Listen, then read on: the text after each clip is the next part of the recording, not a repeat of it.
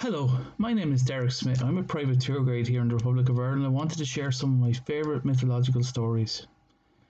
Today I'm going to bring you a story of a place called Lough Crew, just outside Oldcastle in County Meath. In Lough Crew there's three cairns and three hills. The main hill is called Slieve na Calliagh, and Slieve na Calliagh in the Irish language translates into the Hill of the Witch or the Witch's Hill. So I'm going to tell you how the name the Witch's Hill or the Hill of the Witch got got formed. So a long, long time ago, there was thought to be a witch. She was the best witch in Ireland, but she wanted to be also Queen of Ireland. So she heard that if she was able to complete a task of flying over each cairn and throwing rocks from above, that would she become the most powerful witch and Queen of Ireland. She took on this task and she flew above the first cairn and she threw pebbles from above, with no problem whatsoever. On the second cairn, she threw more rocks on top of it.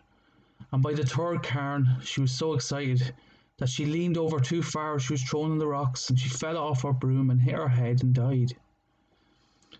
But in Lough Crew, if you ever get up there, there's a chair called a hag's chair.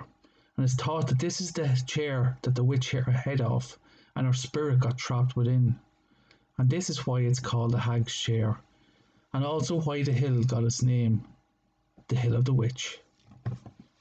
I hope you enjoyed this story. Stop record. Play.